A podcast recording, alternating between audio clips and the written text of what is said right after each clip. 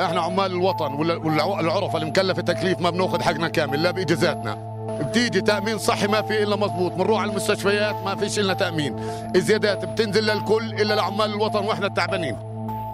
قاعدين المزارعين ياخذوا قروض من الأقراض الزراعي عشان يسكروا الدين اللي عليهم.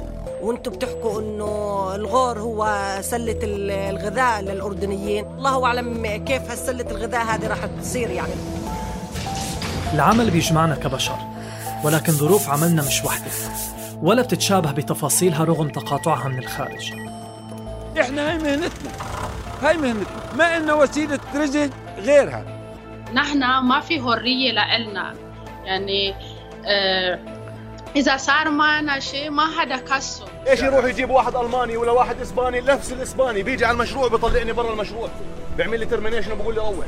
جاي من إسبانيا يروحني من من, من شغل في بلد. صارت صارت المشاريع الأردنية تنعطى لشركات اجنبيه ناس باعت سياراتها باعت ذهبها الناس صارت تستدين. استدانوا من أقاربهم استدانوا من أصدقائهم وقعوا كمبيالات. نسائهم مطالبات الآن على كمبيالات لقرض المرأة وقرض غيره. رح نسمع قصص العاملات والعاملين المحليين والمهاجرين. على أمل أنه نفهم هالرحلة المعقدة من حياتنا كبشر بعيدا عن فكرة إننا بنعيش لننتج وبننتج لنستهلك. تابعونا عبر جميع منصات البودكاست. بودكاست ما العمل من إنتاج صوت.